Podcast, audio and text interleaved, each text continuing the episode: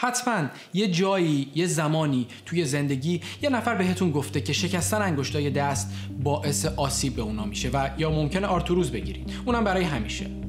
اما چجوری میشه چیزی که اینقدر حال میده باعث آسیب بشه؟ واقعا شکستن مفصلای دست و پا و کمر و گردنمون برامون مفیده یا ضرر داره یا تأثیری نداره؟ وقتی قلنجمون رو میشکنیم در واقع چیزی رو نمیشکنیم. بین مفصلهای دستی مایه زلالی شکل و خیلی شبیه سفیده تخم مرغ وجود داره. به اسم سنوویال فلوید یا مایه زلالی یکی از کارهایی که می‌کنه اینه که اصطکاک بین استخونا رو کم می‌کنه.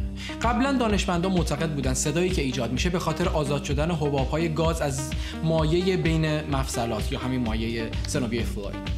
ولی در سال 2015 برای اولین بار با تصاویر ویدیویی MRI مشخص شد که صدایی که میشنویم به خاطر خلأ ایجاد شده بین مفصلاست نه شکسته شدن چیزی. البته هنوز ممکنه قلب معشوقتون با این کار بشکنی تو بررسیایی که در سال 2011 روی 215 نفر بین 59 تا 90 سال اونم برای 5 سال انجام شد نشون داد هیچ ارتباطی بین شکستن قلنج و آرتوروز وجود نداره. به غیر از این دکتر باحال به اسم دونالد آنگر فقط انگشتای دست چپش رو به مدت 60 سال شکست. بعد از این مدت بررسی های مختلف روی انگشتای دست چپ و راستش نشون داد هیچ تفاوتی وجود نداره و هیچ اثری از آرتروز روی دستاش وجود نداره. شاید ما هم یه چیزی بتونیم از آزمایش دکتر آنگر یاد بگیریم. اول از همه تعهد که به مدت 60 سال یه کاری رو انجام بدیم.